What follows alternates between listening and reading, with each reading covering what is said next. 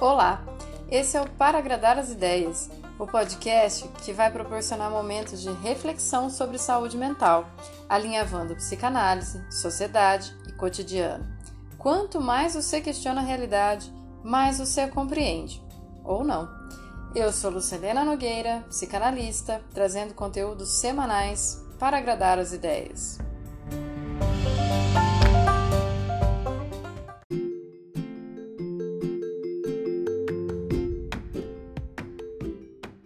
Segunda temporada.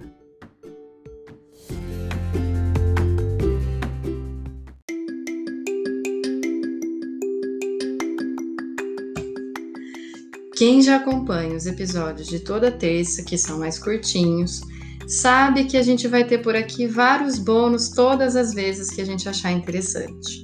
Entre uma terça e outra, fica de olho.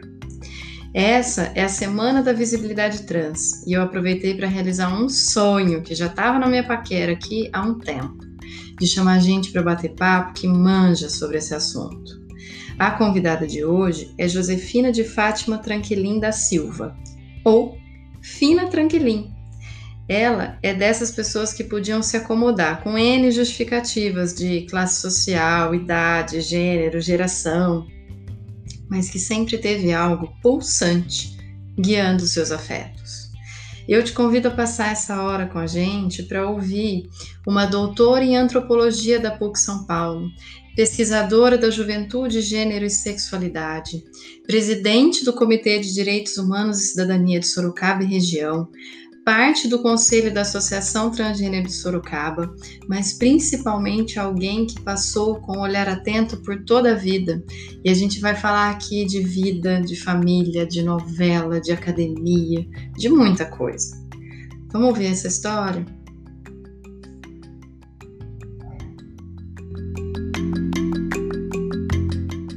Vamos lá, vou deixar que ela se apresente.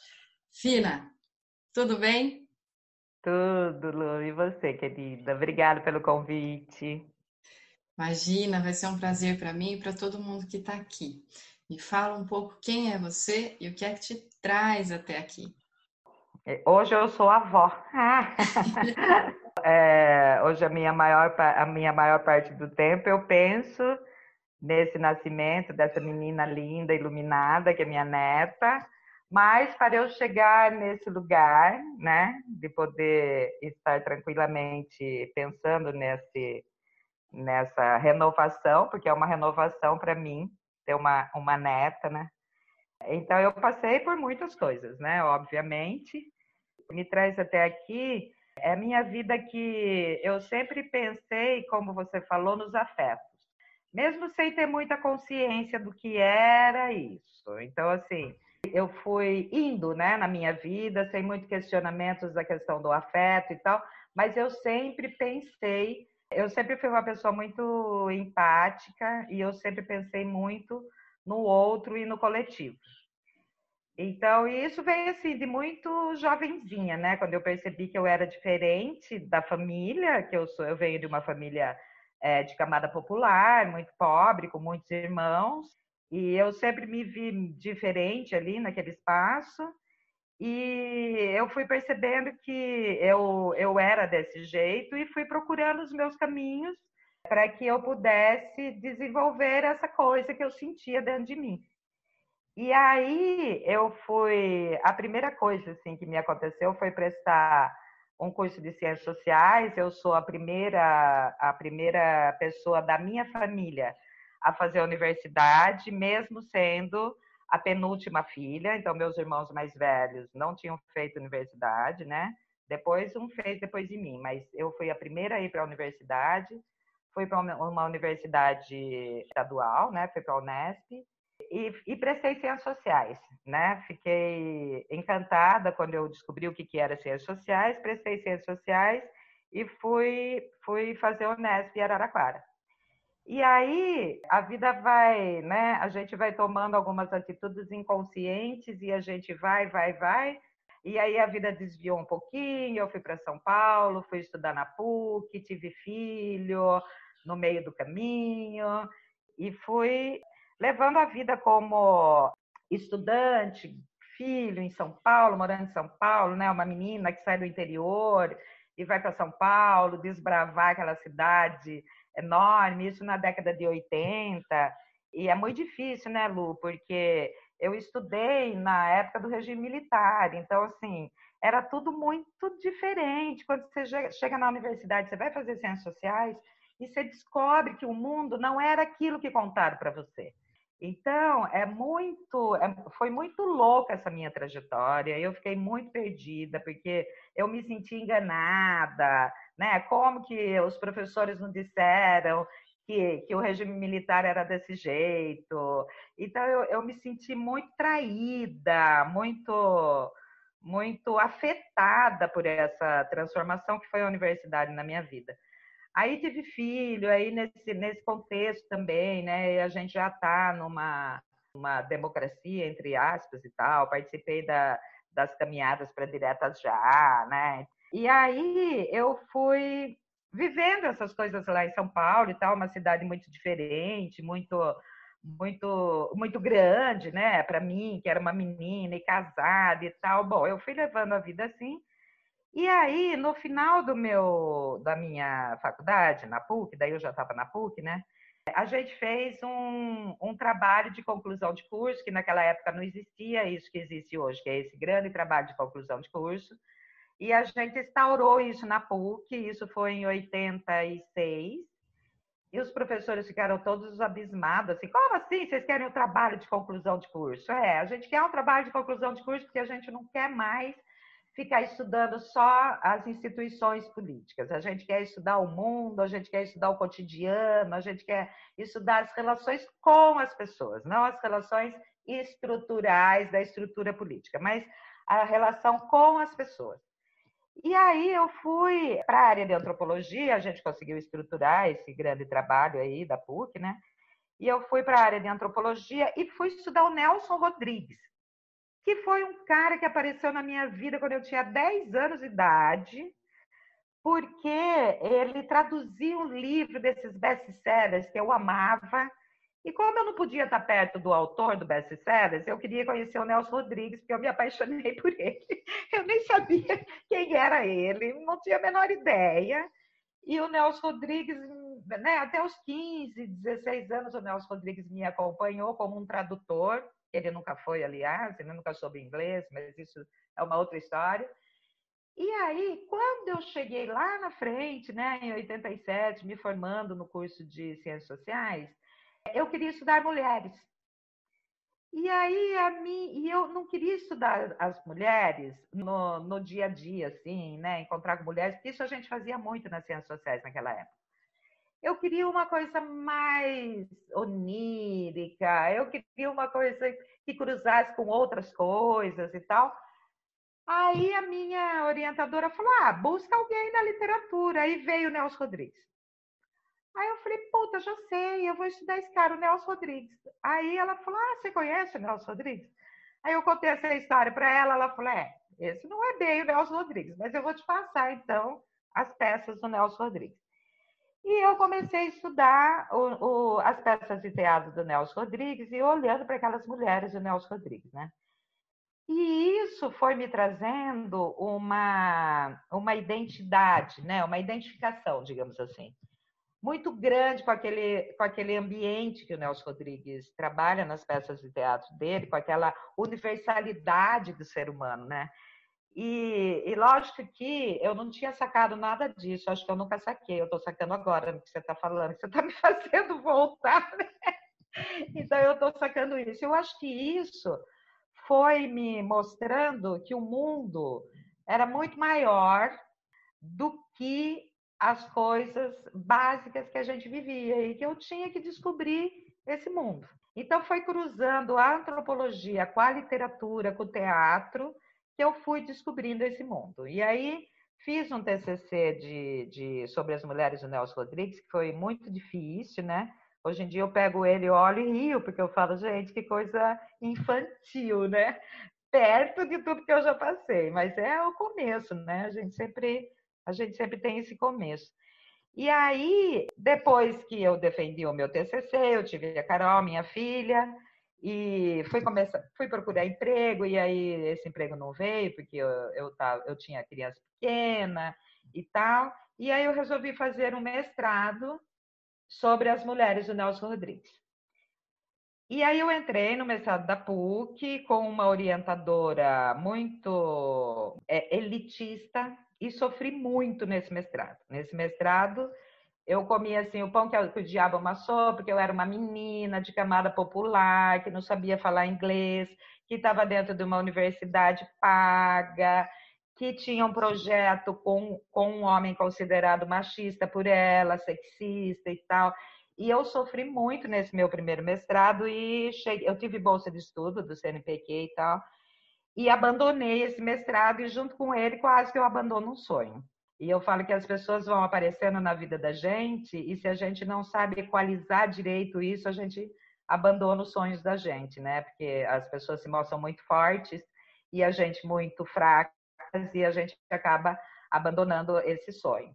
E aí eu só não abandonei esse sonho porque eu fui para terapia, né? Depois de um tempo, eu fiquei muito mal, muito mal, muito perdida. Nessa época eu tinha uns 27, 28 anos.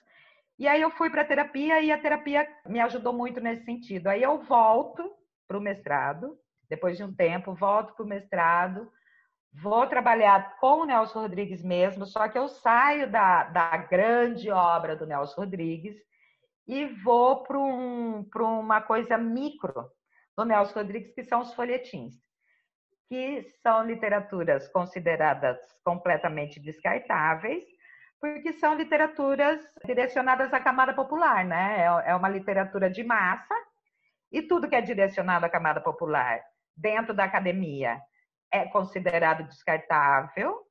Para as pessoas eu fazia perfumaria, mas para mim foi mais importante do que o teatro. Porque o teatro eu percebi essa universalidade do Nelson Rodrigues, essa grandeza de tra trabalhar com temáticas realmente humanas.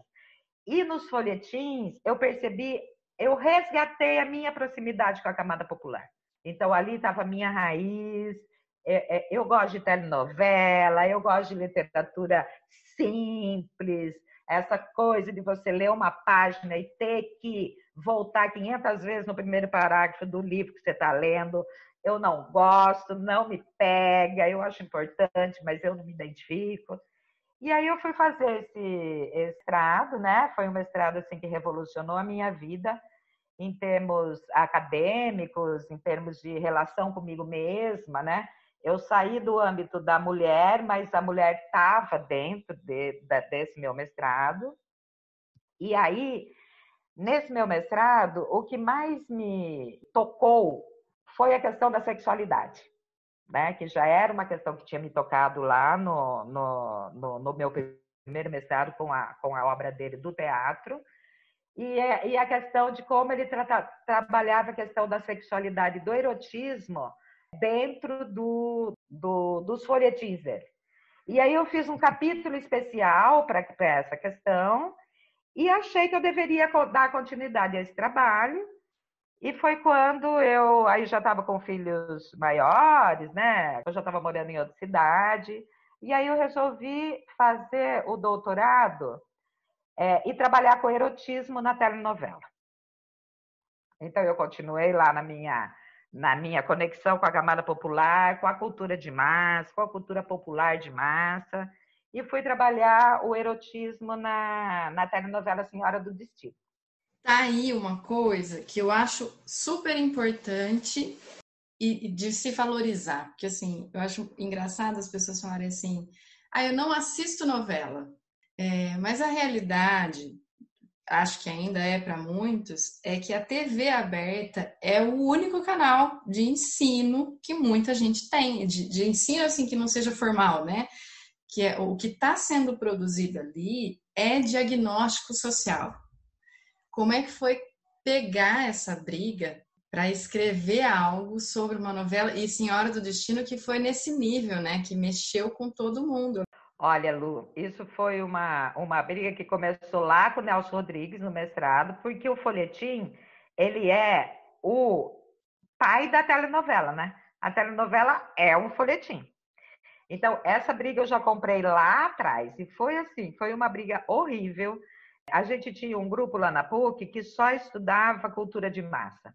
Então, a gente estudava folhetim, telenovela, vídeos pornográficos, é, viu? Muita, chaves, tudo que era relacionado à, à cultura popular de massa, a gente estudava. E a gente era considerado assim, o grupo da perfumaria. E, e nós tivemos que ter muita força, e a, e, a, e, a, e a Silvia Borelli, que foi a minha orientadora, era coordenadora desse grupo, ela dava assim, ela era um trator, entendeu? Então ela, bah, e muito boa teoricamente, né? Então ela vinha assim e passava por cima das pessoas e nós nos formamos nessa teoria dela, todos muito fortes teoricamente entendeu? Então, quando chegava em termos de debate teórico para a gente, a gente destruía, assim, era uma coisa que a gente destruía em termos, em termos teóricos, né? E, e, e no cotidiano, quando chegava, para mim, por exemplo, a telenovela, porque o folhetim muita gente não sabe nem o que é, né? Então não chegava muito. Mas na telenovela, quando chegava para mim no cotidiano, por exemplo, né? Ai, professores da universidade Ai, você faz doutorado? Em que você trabalha? Eu falava, com telenovela. A pessoa já olhava para mim com aquela cara assim, telenovela? Como assim? Você estuda telenovela? E aí, é, eu sempre fazia essa, essa narrativa de que se não fosse a telenovela, a gente não teria chegado onde a gente chegou nesse país, né? Eu acho que a gente desconstruiu muitos preconceitos, a mulher ganhou uma importância grande na sociedade brasileira devido à telenovela. Porque é que nem você falou, a, telenovela, ela nos educa, porque o Estado não nos educou. Né? A gente sai de um regime militar, entra numa, numa, numa coisa, numa democracia que não é investido em educação. Aí, quando chega um pouco mais para frente, tenta-se se investir na educação, mas tem que fazer tantos acordos e tanta coisa que a educação vai ficando, vai ficando, vai ficando. E a telenovela nos educou. Então, assim, a gente fez umas pesquisas, Lu, que você não acredita. A gente foi, por exemplo, para a periferia para perguntar como que as mulheres assistiam telenovela, né? E quais temas elas levantavam é, de discussão dentro da telenovela. Então, por exemplo, os tabus, eles eram quebrados a partir da telenovela. Então, assim, a virgindade, por exemplo, né? A virgindade era discutida com a menina dentro da casa das pessoas a partir da telenovela né? O, pai, a mãe, a menina se posicionando e tal. Então, é, é muito rico estudar esses sujeitos né, e objetos de estudo que saem desse patamar do status da academia, sabe? É, eu nunca fui muito ligada a essa coisa de status da, da academia, e então eu sempre é, fui pelas beiradas, sempre fui caminhando pelas beiradas da, é, dentro dela, né, e dentro da minha pesquisa. E quando eu dizia, traba... olha que coisa louca, é, é você ter como objeto de estudo a telenovela, é, é, é uma coisa considerada menor dentro da academia. Mas quando você tem como objeto de estudo o erótico na telenovela, você dá um up no seu objeto de estudo. E daí você está trabalhando com a questão do erótico, e o erótico é chique, né? Porque ele não é o pornográfico, então ele é chique. Se fosse pornográfico, seria horrível. Mas como ele é, ele é, é o erótico, ele é chique. Então, eu tinha essa narrativa também da questão do erótico. Mas foi muito legal, eu aprendi muito nesse debate nunca mais saí dessa questão do, do, de trabalhar com objetos de estudos é, minimizados pela academia, porque eu acho que a academia também tem, é, reproduz o que a sociedade vive, né? Então, assim, tem os Olimpos, né? Você faz parte do Olimpo, você tem que agir desse jeito, daquele jeito e tal, e eu sempre fui muito avessa a isso. Bom, depois que eu fiz esse meu doutorado, foi um doutorado maravilhoso, porque eu consegui uma bolsa de estudo para fazer a pesquisa lá em Portugal. Então, eu fui para Portugal, fiz a pesquisa numa aldeia em Portugal, uma aldeia rural. Você imagina eu falando com aquelas mulheres sobre erotismo numa aldeia rural em Portugal, né? Um lugar super machista, essa aldeia, super sexista, isso foi em 2005. Então foi um aprendizado, assim, um aprendizado maravilhoso, né? É, Foi muito bom estar naquele lugar por aquele tempo, me fortaleceu muito na questão da minha luta, é, me descobri uma mulher forte na questão da luta é, com as mulheres.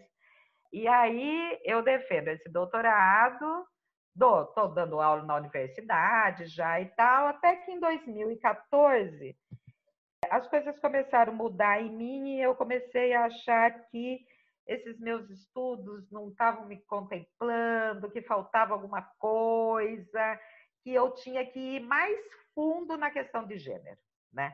Porque se você for é, analisar essa minha narrativa, você vai perceber que a questão de gênero ela foi sempre permeou, mas eu nunca entrei de cabeça nela, né? Então a questão do feminismo permeou, mas eu não entrei de cabeça. A questão da sexualidade permeava, mas eu estava trabalhando com imagens eróticas da telenovela. Eu não estava trabalhando com erótico ali, né? Eu estava trabalhando com uma representação do, do, do erótico. Então, ela permeava, mas eu não me afundava. Ela permeava e não me afundava. Aí, né, depois de anos de terapia, né, a gente vai descobrindo um monte de coisa.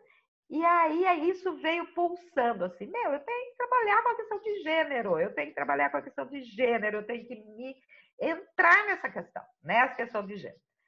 E aí eu tenho uma grande amiga no, no programa da SPM, que é Comunicação e, e, e Consumo, e eu sempre trabalhei com consumo, né? Porque trabalhar com telenovela e consumo e comunicação, eu fui cruzando essas áreas.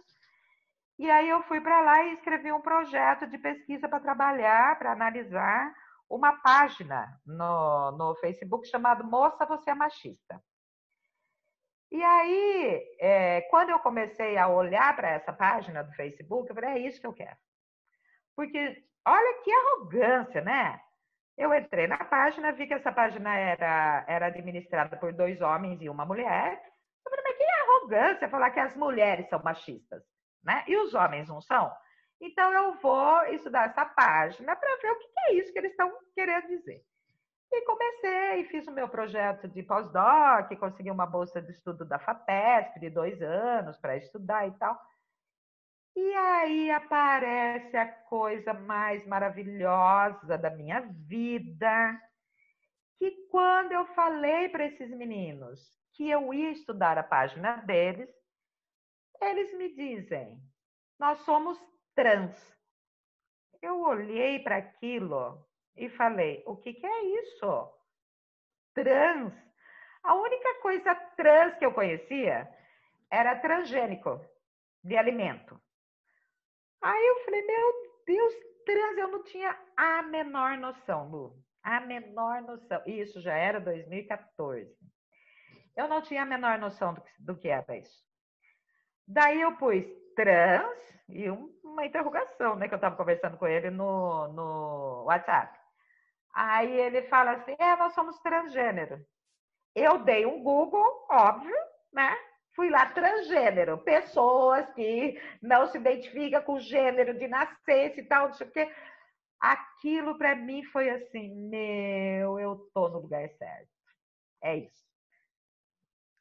Fina, é, depois de circular por tantos lugares, por tanto tempo, você nunca tinha cruzado com uma pessoa transexual?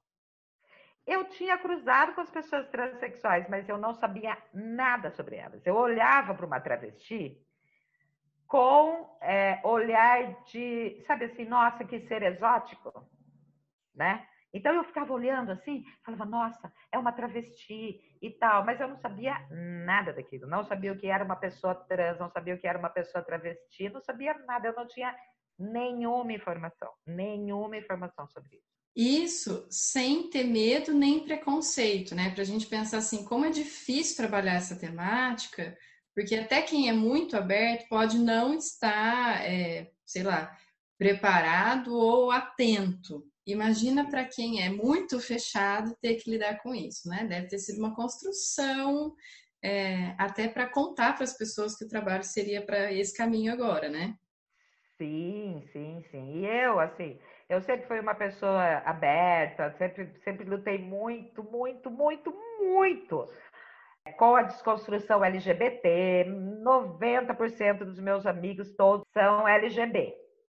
Os T's não, porque naquela época eu não conhecia pessoas transexuais assim, não, não próximas de mim, já tinha visto, né? Mas eu não, não tinha nenhuma referência sobre isso. E aí foi, Lu do céu, uma descoberta e foi um trabalho interior muito, muito, muito, muito grande, muito grande.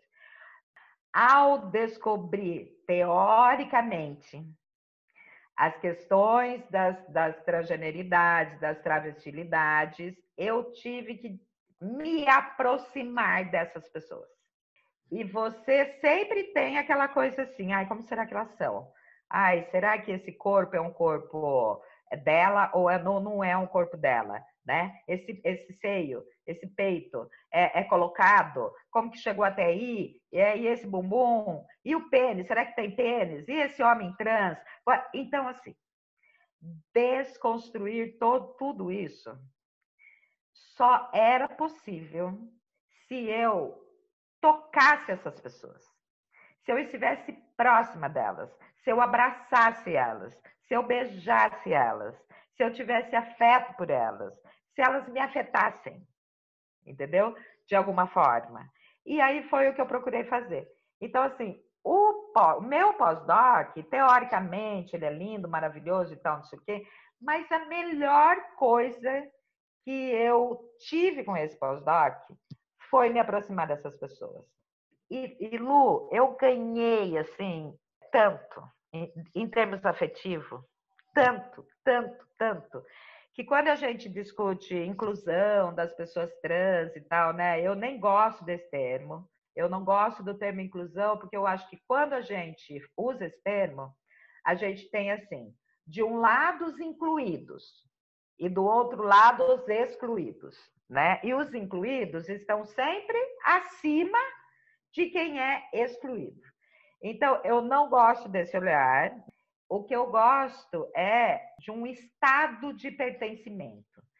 Então, assim, a hora que eu entendi que essas pessoas tinham que ter um lugar de pertencimento na humanidade, eu nem digo na, na sociedade, eu digo na humanidade, porque não é só na sociedade, é, é no coração, é dentro das pessoas.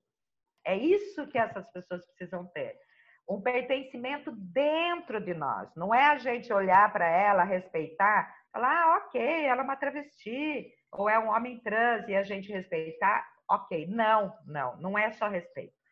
Tem que ser mais do que isso. Tem que ser mais do que isso, porque ninguém vive só de respeito. A gente vive de amorosidade, a gente vive de afeto, a gente vive olhando para aquele corpo e vendo que aquele corpo é um corpo político mas no sentido que você falou lá no começo. Não essa política estrutural, essa política partidária, essa disputa horrorosa que existe. Necessária, porém horrorosa, que produz discurso de ódio, que produz alianças que a gente não quer fazer. Mas é, aquele corpo é político porque ele, ele nos vira do avesso. Ele fala: quem é você? Quando você olha para um homem trans que dá a luz, você fala para ele: Meu, o que, que é isso? Que corpo é esse? Né? Então, esse corpo tem que ter um lugar de pertencimento dentro de nós. Não é só na sociedade, é dentro de nós. E essas mulheres, porque foram essas mulheres que eu me aproximei primeiro, né? Foram as mulheres que eu me aproximei primeiro. Eu não conhecia homens trans, eu conhecia os meninos da página, mas eu não tinha ah, uma relação próxima com eles é, presencial, eu tinha com elas, né? Eu passei a procurar os lugares onde elas iam, e, e passei a ouvi-las. Então, elas me ensinaram tanto, Lu do céu, que quando a gente discute isso, eu falo para elas: meninas, eu agradeço tanto vocês, tanto vocês e vocês me levarem para um lugar de pertencimento de vocês. É, vocês me levaram para o mundo de vocês. Eu pertenço a esse mundo, sabe, Lu?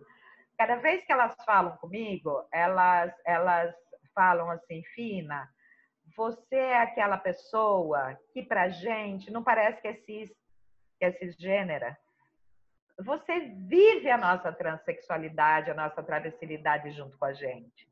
E isso, para mim, é um ganho de, de vida, um ganho do meu eu, um ganho das relações que eu troco para os meus alunos, né? Que eu, que eu sempre trabalhei aí, eu passei a trabalhar essas questões com os meus alunos. Para minha neta, então, quando minha neta nasceu, eu coloquei o nome dela na, na, no Facebook, as pessoas perguntavam se ela era menina ou menino. Eu dizia, a identidade de gênero a ela pertence. Por enquanto, ela é a Manu, ela é uma pessoa, né? E se ela é menina, se ela é menino, isso pouco importa, né? A gente procura educar a Manu é, no universo sem gênero, sabe? Então, assim, a gente usa cores que não é de menina, lógico, usa cor de rosa também, mas usa azul, usa verde, a gente dá carrinho, a gente faz esse trabalho com ela já desde que ela nasceu, né? Até no útero dela a gente já fazia esse trabalho. É, parece meio arrogante falar isso, né? Mas é, eu, eu fico até emocionada. Você sabe que eu sou uma pessoa que chora, né? Eu choro muito. E eu acho que o que me traz até aqui é o amor, sabe? Não esse amor romântico, né? Que a gente lê nos folhetins, lógico que não. Mas esse amor em ação, que eu costumo chamar de amorosidade. Você sabe que eu sou uma pessoa muito intensa, eu tenho muita dificuldade para trabalhar com as minhas emoções, né? É, eu acho que as emoções não podem tomar muito conta da gente, ela tem que estar ali meio, meio equilibrada com a nossa razão, né? Porque a gente precisa ter é, o controle da razão, porque senão quem seríamos nós, né? Dementes o tempo todo, ninguém vive na demência o tempo todo. Mas quando eu falo dessa, dessa, desse meu lugar hoje, eu, eu sinceramente não consigo racionalizar, porque eu sou tão feliz de estar ali, de estar nesse lugar, de estar com essas pessoas. É, e, e, e, uma coisa que eu, que eu gosto muito de falar, Lu, é assim: eu não estou por elas, eu estou com elas. Entendeu? Se eu não estou de mão dadas em roda com elas, elas estão à minha frente. Eu não estou à frente delas. Elas estão à minha frente. Porque eu entendi que essas pessoas que, que precisam conquistar esse lugar de pertencimento, elas devem estar ou à nossa volta ou à nossa frente, sabe? Porque elas são tão. É, é tão negado esse lugar para elas que elas precisam, com o lugar de fala delas, estarem nesse lugar e a gente precisa ouvir o que elas têm a dizer. Então, assim, hoje, quando eu vou é, escrever algum artigo sobre, sobre pessoas trans, eu uso mulheres trans que escreveram artigos para dar voz a essas mulheres, para ajudar a ampliar a voz delas, né? Eu vou citar a Sara York, eu ponho Sara York, travesti, professor universitário de não sei aonde, bababá, bababá, bababá, primeira vez que eu cito. E boto sobrenome, nome, sobrenome e digo travesti, se é assim que ela se chama. Quando eu vou citar a Tara Wells, eu boto pessoa trans, porque é assim que ela gosta de ser chamada presidenta da TS, bababá. então eu, eu quero ampliar, ajudar a ampliar a voz dessas mulheres. Porque nós, como pessoas cis, nós temos uma voz que está aí, todo mundo nos ouve. E eu, Lu, eu sou, eu, eu tenho um lugar de muito privilégio, eu sou uma mulher branca, de classe média, pesquisadora, que tem um currículo de 30 páginas, cisgênera, sou casada há 37 anos com o mesmo marido. Então, assim, eu só perco para um homem. De resto, eu tô ali, né? Eu tenho muito privilégio. Então, é, todo mundo me ouve.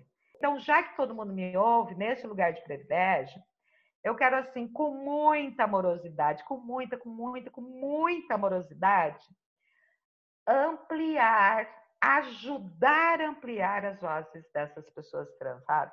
Para que elas tenham esse lugar de pertencimento, de, de, de visibilidade, né? Você está fazendo esse podcast num mês, que é o mês da visibilidade trans. Elas precisam ser visíveis, né? Elas precisam ter esse lugar de pertencimento. Então, é isso que me traz aqui, Lu, uma amorosidade, um afeto, não só afeto, ai, que bonitinho, mas um afeto de afetação, de colocar o dedo e girar, sabe? Bota o dedo na ferida e gira. Esse afeto. Eu estava te ouvindo e estava pensando em duas coisas. Um que é um conceito do Vladimir Safatli que fala da solidariedade genérica. Porque eu não, se eu tiver empatia, eu tenho que escolher com quem eu me identifico. E eu não tenho que me identificar para considerar que o outro é humano, ponto. A outra questão é que a gente está reprisando aí agora de novo, né, a novela contribuindo com discussões sociais, está reprisando agora a Ivana, que é uma pessoa que no meio da novela vai se descobrindo sem saber do que está, porque antes de saber, antes de ter nome, é um sofrimento, é um deslocamento de sujeito impagável. A Ivana é uma menina branca, de classe não é nem média, é alta, né? com uma estrutura familiar toda bonitinha, que não tinha lugar de se reconhecer. Mas tem o segundo personagem, que é o motorista, né? Que precisa fazer essa esse disfarce para conseguir emprego, para não ser talvez morto pelo próprio chefe, porque o cara é machista pra caramba. Essa perspectiva eu acho muito interessante a gente colocar de que uhum. olha o preço que se paga só por ser quem é. Quando a gente cis, né, tudo está estabelecido, quando a gente acha que tem direito de fazer algum julgamento, sem olhar para todo esse processo, que assim, imagina você passar provavelmente até a adolescência sem se entender com a tua imagem. Só disso já, já tinha que estar tá não abraçado, só disso já tinha que ter um conforto que acho que é impossível a gente dar. Se a gente não começar por isso, ter noção do que é ter solidariedade genérica, humanidade. Né? E daí não é bandeira, não é, não é nada. É assim, ó, reconhece a tua humanidade e enxerga a humanidade do outro. Como é que você foi enxergando essa mudança na academia, de mais pessoas trans, travestis chegando, tomando esse lugar que era só de elite, participando dessas discussões do ponto de vista não de objeto? Como é que é isso?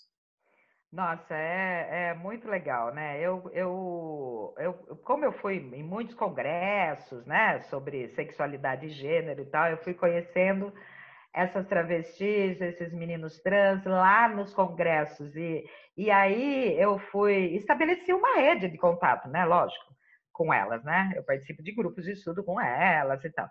E aí, nossa, Lu, é uma coisa tão linda porque cada vez mais chegam até mim pessoas trans que conseguiram entrar na universidade e que estão se colocando e, e, e dizendo assim: este lugar também é meu e você vai ter que me engolir aqui. Né? E você vai ter que engolir tudo que eu falo, você vai ter que engolir esse corpo que te provoca, né? Esse corpo te provoca, você vai ter que, que me ver não adianta você querer não me ver. Você vai ser obrigada a me ver. Eu acho uma coisa tão linda, uma conquista tão maravilhosa, tão maravilhosa delas. E é, elas sofrem, né? Elas sofrem, obviamente, porque não é a gente estando dentro da universidade, que é tudo democrático, tudo lindo, ninguém tem preconceito, não. As pessoas são preconceituosas, as pessoas não querem entender quantas milhões de vezes, é, é, eu, eu, muitas, muitas, muitas. Eu falando, por exemplo, na sala dos professores, as pessoas viravam e falavam assim: ah, eu não entendo nada disso que você fala. Não entendo nada disso que você fala. Falei, gente, você não entende? Você quer um artigo para você entender? Dá um Google, dá um Google. É impossível vocês estarem dentro da sala de aula hoje sem saber o que é uma pessoa trans. Vocês precisam saber, porque nós vamos ter alunos trans. E na Uniso a gente tem dois alunos, uma aluna e um aluno. que eu conheci. Eu não conheci nenhuma menina, nenhuma travesti dentro da Unision, aluna.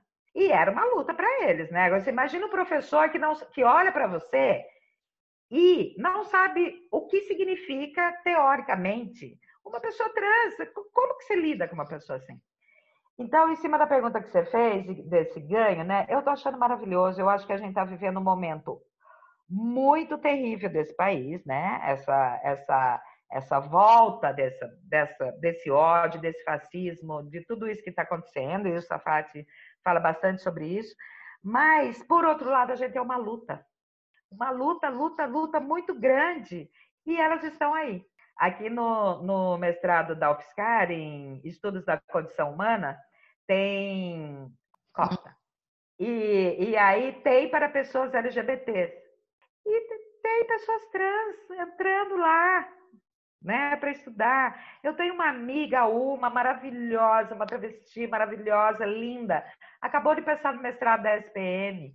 Então, assim, é muita luta, é muita luta, né? Elas, elas nascem, elas acordam de manhã lutando e dormem lutando, né? Respirar é uma luta para essas pessoas. Respirar é uma luta porque elas não sabem se elas vão estar vivas no dia seguinte. Mas esse momento é o momento que né, as pessoas estão indo. Então, isso me traz uma felicidade, assim.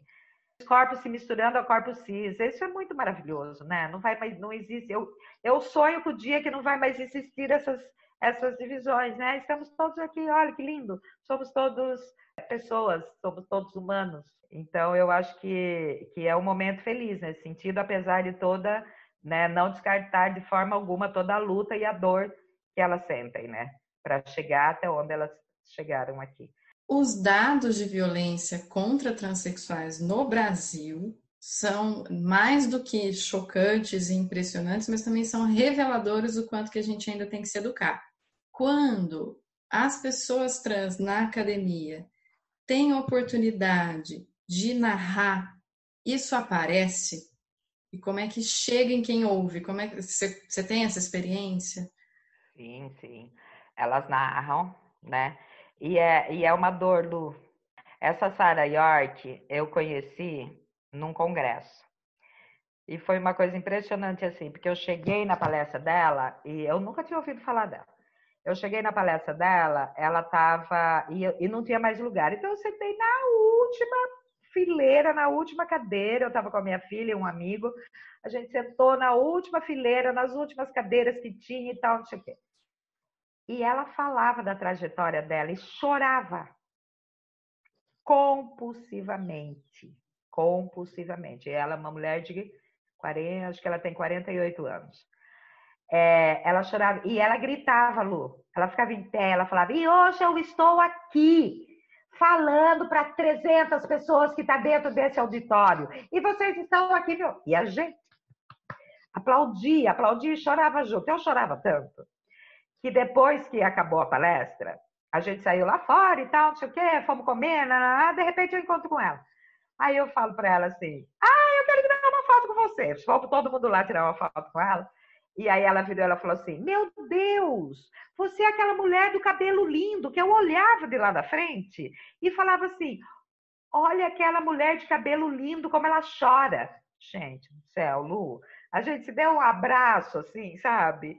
E, e, e, é, e todas elas, todas elas, todas elas, assim, as escritas delas, né? Tem a Viviane V, e ela, ela, ela, ela é tão maravilhosa que ela fez uma, uma, uma tese de doutorado na universidade falando da, das pessoas trans, travestis e a universidade, onde ela é o sujeito de estudo dela, né? E, e a metodologia que ela usa, ela fala que ela usa autoetnografia, porque ela vai falar dela naquele espaço. Gente, quando você lê aquilo, quando você lê o que aquela mulher sofreu dentro daquele espaço, e, e, e é muito louca, porque ela defende um, uma tese, né, que é grossa, de dor. Você pega aquilo, você fala, isso é dor, do começo ao fim. Mas que quando ela consegue jogar aquele negócio em cima da mesa e falar, eu consegui, essa dor se transforma numa riqueza, numa riqueza de afeto, numa riqueza de amor, porque isso circula, a gente vai ler né? E a gente vai falar dela, dessa tese. e a gente vai ampliar a voz da Viviane. Então, é sempre com muita dor, Lu, é sempre com muita dor. Olha, dificilmente eu ouvi uma mulher trans falando. E por que, que eu falo muito de mulher trans? Porque ela tem, elas têm menos passibilidade que os meninos trans. Os meninos trans, eles passam a ter barba, colocam uma camiseta mais larguinha, você já começa a ter neles um olhar de homem. Você olha para ele e fala assim: ah, é um menino, é um menino, é um menino. E quando você chega para um menino trans e fala assim: nossa, você não parece um menino trans, ele fica feliz em não parecer um menino trans, porque sempre foi a luta dele. As mulheres é, é, travestis, as mulheres trans, as mulheres transgênero, elas não gostam de serem comparadas com mulheres cis. A maior ofensa que você faz a uma mulher trans é você chegar para ela e dizer: Nossa, você parece cis. Ela não quer parecer cis, né?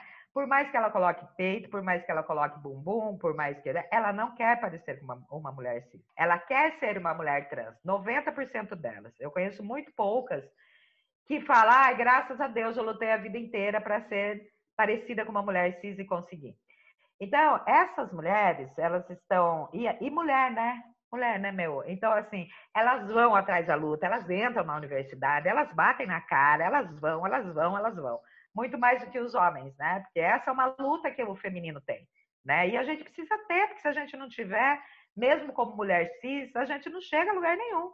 Foi muito difícil para mim chegar onde eu tô, foi muito difícil para você chegar onde você tá, né? Só a gente sabe a nossa trajetória, né? De muita luta, porque os homens chegam facilmente, se eles querem, a gente não.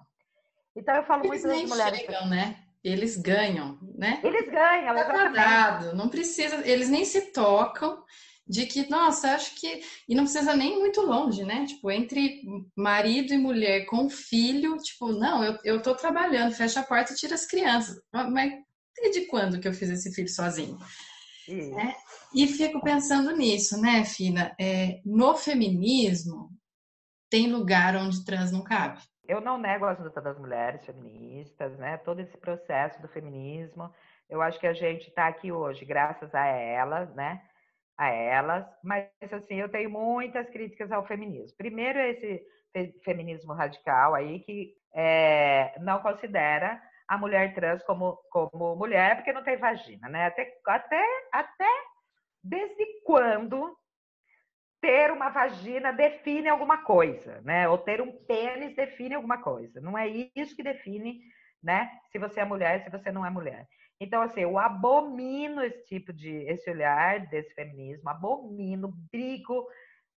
Assim, é que eu nunca dei de cara com nenhuma delas na minha frente, porque se eu der, eu bato na cara, porque eu sou dessas também. Eu sou muito emotiva, amo, ai que linda, mas na hora que precisa lutar, brigar, eu bato na cara. Então, assim, fico muito feliz com o transfeminismo, porque eu acho que as, as mulheres trans, elas precisam ter um espaço de fala dentro do feminismo.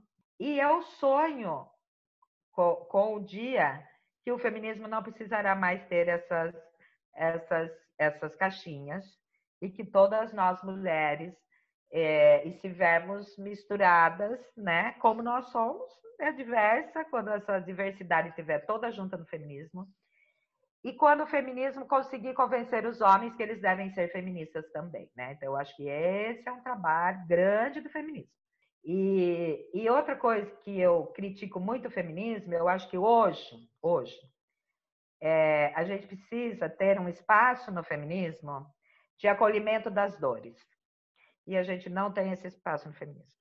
É, não é terapia, porque a gente não sabe fazer isso, é acolhimento das dores mesmo. Então, assim, eu, eu, eu acredito que a dor ela é tão triste quanto a fome. E para mim a dor, ela é urgente, tanto quanto a fome. E eu não estou nem falando da dor é, que chega à beira de algum surto, a dor psiquiátrica né? Não psicológica, mas psiquiátrica, fodida. Não, não é dessa dor que eu estou falando. Eu estou falando da dor de não conseguir ter o seu espaço doméstico, da dor daquela violência que ela sofre dentro de casa e não poder falar, da dor dela ter um trabalho de artesanato, por exemplo, dela ficar bordando o paninho de prato dela, ela sair vender amanhã e o marido não dá a menor, a menor atenção a isso porque é um paninho de prato, né? Eu sofri muita dor na minha vida, Lu. Apesar de ser casada com um homem maravilhoso, eu tive que conquistar esse lugar dentro do meu casamento. Eu tive que conquistar, porque o Paulo era tão machista quanto qualquer outro homem. E eu senti muita dor por ser professora e ele engenheiro florestal. Por ganhar um terço do que ele ganhava. Eu senti muita dor. E eu tive que, essa minha dor, ela não foi acolhida por feminismo nenhum. A minha dor foi acolhida pela, pela, pela terapia que eu fazia. Então, assim, eu tive que acolher a minha dor. E ela era acolhida pela minha filha, que não entendia muito bem o que se passava, pelo meu filho, que não entendia muito bem o que passava. E eu num enfrentamento dia e noite com o Paulo. Até que ele fez, pum! É real isso, né? Então, vem aqui. Eu não vou acolher a sua dor, mas eu vou te dar menos dor. Porque ele também não sabia acolher a minha dor. Eu vou te dar menos dor e eu vou Vou tentar fazer com que esse seu caminho seja mais leve. E aí, a partir do momento que a gente, que ele teve essa sacada inconsciente, que começou a fazer isso, o nosso relacionamento blá, virou. E eu acho que o feminismo tem que ter isso, sabe? Pensando aí na tua trajetória, você citou que tem uma família extensa e que você rompeu a primeira barreira acadêmica. A gente, o que você teve de realidade lá nos anos 80, a gente tem muitas pessoas vivendo agora ainda. Né? É, o acesso à educação passou por uma década aí de, de mais inserção e agora de completa falência, né? Tipo, é para não ter mesmo. Quando a gente olha para as pessoas que vivem essa realidade de agora ter que encampar uma briga por simplesmente se educar. É, e ainda é, por exemplo, transexual que que historicamente está dado que o primeiro lugar é da prostituição, né? Que assim, se você quer mudar de sexo nessa fala tão, tão, sei lá, desnorteada, se você quer mudar de sexo, você só serve para o sexo. Que, que não sei se é dica, orientação ou repertório. O que que você pode ajudar as, as pessoas que estão passando por essa história toda? Por onde elas começam? Ai, Lu, que pergunta difícil. que pergunta difícil. Porque assim, eu quando eu comecei, é, aquele lugar não era para mim, né? Universidade era para filho de padeiro, para filha de padeiro, não era, né? E eu passei fome na universidade. Eu lembro que eu ia dormir. Eu lembro que a gente morava numa república com oito meninas. E tinham duas ou três ali que tinham um pouquinho mais de dinheiro, um pouquinho, né? Isso significa, significa que elas tinham dinheiro para comprar uma lata de leite em pó e um pacote de bolacha, água e sal para elas comerem e tomarem antes de dormir. Essa era a grana que elas tinham. E a gente não tinha nem isso. Então, assim, a gente jantava e depois não tinha o que comer. Se você tivesse fome, você tinha que dormir. Então, assim, inúmeras vezes eu fui dormir, muitas muitas, porque eu tinha fome. Eu falava, bom, moçada, eu vou dormir que eu tô com fome. Então, eu tomava um copo de água e ia dormir, porque não tinha, não tinha resto do jantar para comer, entendeu? Porque era tudo tão dividido. E, e, eu, eu, e aí eu me lembro que de madrugada, quando eu acordava, eu ia lá e pegava escondido uma bolacha e um pouquinho de leite em pó, fazia um copinho assim só para sujar aquela água e tomava aquela bolacha e comia aquela bolacha e porque eu não estava conseguindo dormir. E eu não tinha coragem de dizer a elas que me desse bolacha, porque elas também não tinham mais do que aquilo. Então, foi um momento muito difícil, muito difícil. Depois, por isso que eu sou a primeira da família a estudar, né? Depois a gente vê que é, é, isso melhora com o ProUni e tal, né? Isso, as pessoas começam a entrar na universidade, e lógico, uma universidade paga, uma outra realidade, né? E começam a entrar. E agora isso cai de novo. E cai, Lu, de uma forma. Porque, olha, quando a gente viveu o regime militar, não existia um discurso de ódio. Existia uma narrativa militar, conservadora, e a gente não sabia que as pessoas morriam. A gente não sabia que as pessoas eram exiladas. A gente não sabia que, as, que, que, que matavam as pessoas. A gente sabia. Então a gente não ficava com ódio. Entendeu? Porque a gente não sabia. A gente tinha essa coisa de. E a gente tinha um inimigo. Quando a gente descobria, a gente tinha um inimigo claro ali. Né? É esse militar que está ali dentro. Então, não siga por esse caminho, porque ele vai te pegar. Então, siga por esse. Agora a gente tem um discurso de ódio que está pulverizado na sociedade. E o nosso inimigo não é o Bolsonaro. O nosso inimigo é o discurso de ódio. E aí, como que a gente enfrenta o discurso de ódio para a gente conseguir dizer, olha, eu preciso entrar na universidade, aquele espaço também é meu. E nem falando só de pessoas trans, de, de pretos, pobres e periferia, mulheres pretas, pobres e periferia. Como que elas vão, se até elas foram cooptadas por esse discurso de ódio? Então, Lu, eu tenho pensado muito nisso. Por isso que eu acho que o feminismo tem que abraçar essas dores. Porque se a gente ficar só na teoria e na luta política institucional, nós não vamos vencer. Nós não vamos vencer.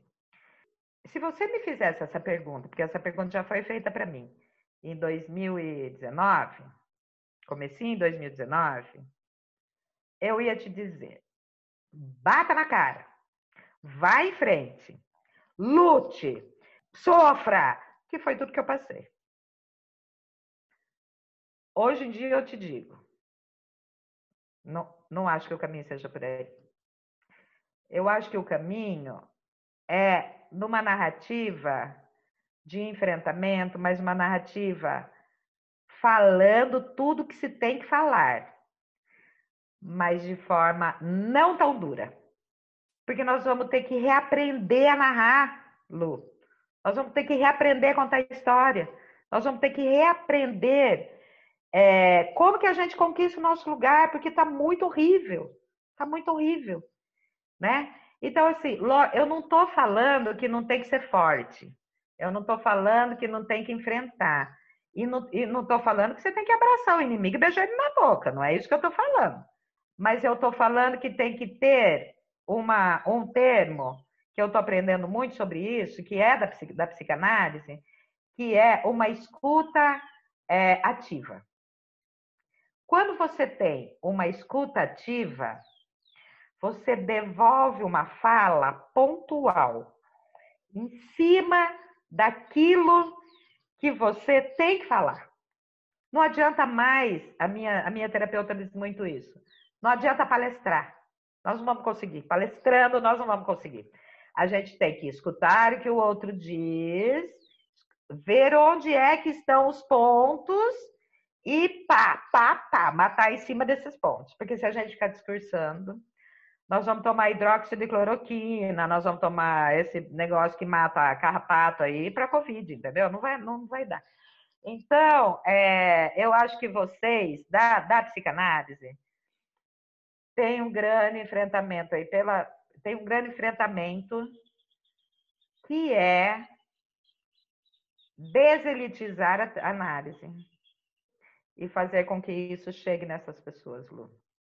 Né? Grupos, tem grupos lindos, tem grupos maravilhosos em São Paulo, num monte de lugar, que isso vai chegar na periferia, vai lá no céu, ouvir o que as, ouvir aquelas mulheres, ouvir os jovens, vai dentro da periferia. É lá, tem que ir lá. Não adianta chamar eles para o centro, eles não virão. Tem que ir lá, né? Dedicar um pouquinho do trabalho de vocês para isso.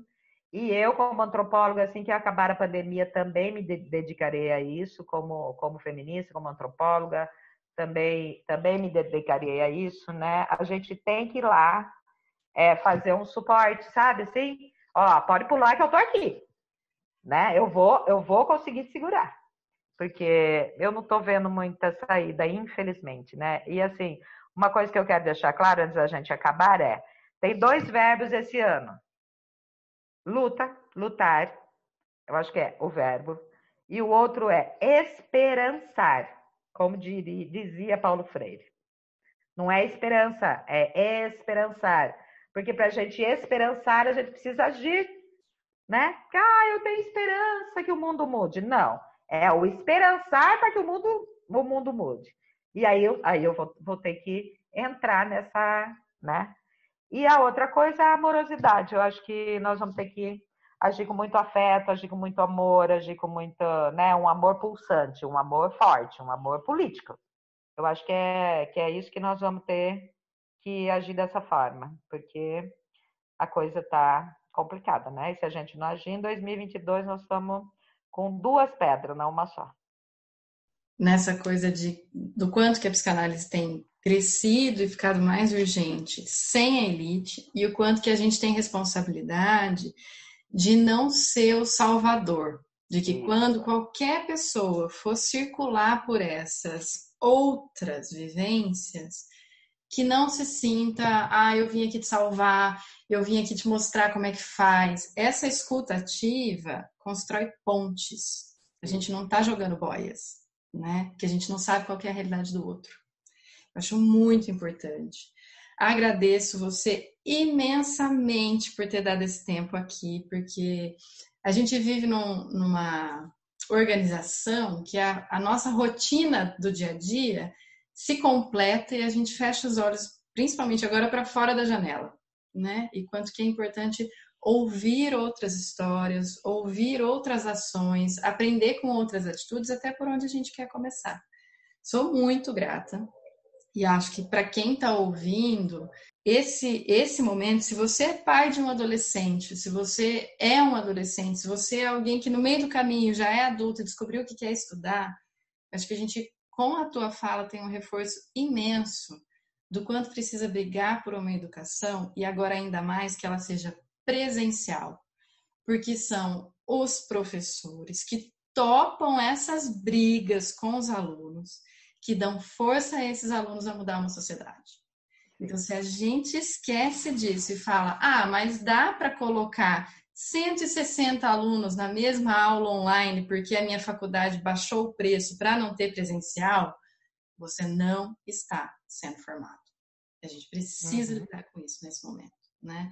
De que acho que como você teve pessoas maravilhosas de falar assim, não, vem cá, vamos estudar isso e é, é assim mesmo.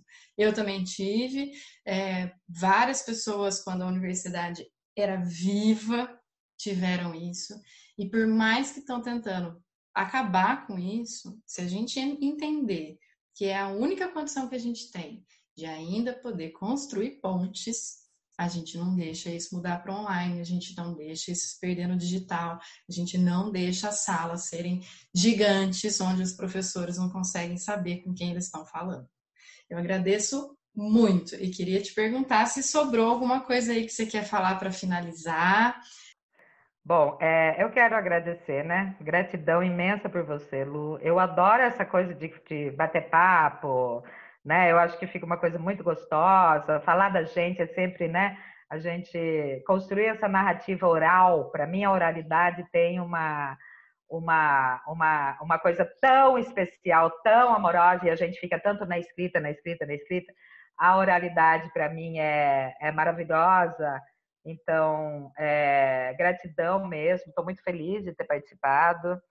E é isso, meu amor. Te agradeço do fundo do meu coração. É, sucesso para esse seu projeto. E estou aqui à sua disposição quando você quiser, tá bom?